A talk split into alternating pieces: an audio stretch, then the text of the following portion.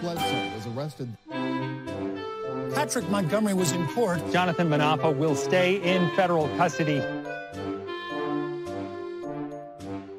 No, I don't take responsibility at all.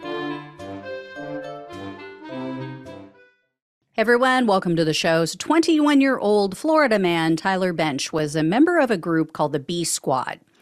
They all participated in the Capitol attack. And before the Capitol attack, in a January 3rd video, the so called leader of this group advised members to take, quote, defensive tools to DC. But he advised that they take, quote, the strongest pepper spray commercially available, batons, knives with blades three inches or less, canes, and tasers. Yeah, defensive. Um, on January 6th, Bensch was seen along with members of his group and his co defendants. They were on the Capitol grounds. He was wearing military fatigues, gloves, a tactical vest, and a gas mask. He also had a radio, canisters of chemicals, um, all tucked in his vest. And he was seen standing at the mouth of the Lower West Terrace Tunnel as his co defendants were pushing against the police. He didn't personally do that, but he was watching them do it. So they were taking part in that heave ho, that coordinated push against the officers. After they left the area of the tunnel, Bensch was seen on video spraying someone in the face with what the prosecutor said was bear spray. This person did nothing to Bensch. But someone in the crowd yelled out and said that that person was Antifa. They were wearing black. They were wearing a black hoodie. So, of course, they had to have been Antifa, right? anyway, sometime after that attack, Bensch and his friends were seen leaving the Capitol grounds. Bensch was seen carrying a stolen riot shield. Now, he didn't take it. One of his co defendants apparently picked it up off the ground outside of the tunnel, but he carried it off of the Capitol grounds. So, Bensch was arrested on August 24th of 2022, and he was charged with civil disorder, entering restricted grounds, and disorderly conduct on restricted grounds.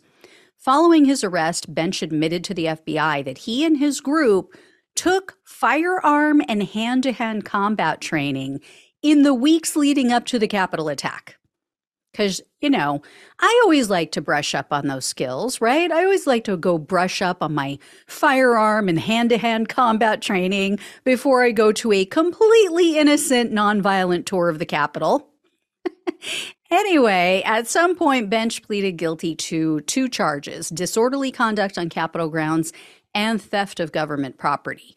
So he was facing up to one year in prison, one year of probation, and 100,000 in fines. And this time, the government requested almost the full prison term. They asked for nine months in prison. I still can't locate their sentencing memo, though, so I don't know what they requested as far as probation or restitution or fines. I would assume the typical, you know, three years probation, 2000 in restitution. Um, U.S. District Judge Trevor McFadden presided over Bensch's case, that is the Trump appointee. At the sentencing hearing, he started off strong. He told Bensch, quote, You participated in a national embarrassment and quote, you came ready for trouble. But that's where it ended. Uh, Judge McFadden also said that as compared to others, Bensch's actions were pretty minor.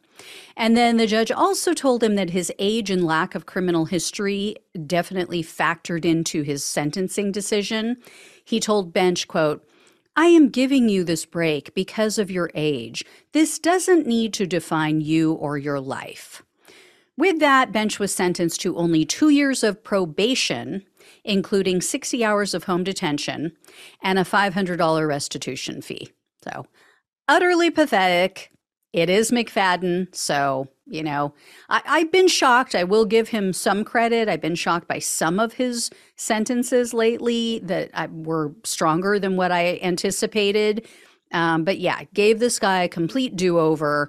And what's really funny, not you know, LOL, like side splitting funny. But ironic is that Bensch's attorney said that Bensch is seriously considering a job in law enforcement.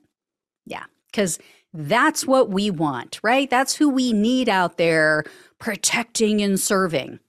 while armed, by the way. someone someone who doesn't even know the difference between Antifa and just someone wearing black. Someone who shoots bear spray into another person's face because some rando in the crowd says they're Antifa. Oh, okay. It's a human being. You're just shooting bear spray at them, which could blind them, by the way. Anyway, guys, I will let you know when and if I hear more about this guy. Thank you so much for watching and listening. Sorry for the bad news. Don't shoot the messenger. Please like this video anyway. Please share it with others so they know what's going on and how pathetic these sentences are, some of them. And uh, please become a supporter, a subscriber. All the links are down below in the description box on YouTube and on the podcast. Greatly appreciate all of you. Love you all. Take care, and I'll talk with you soon.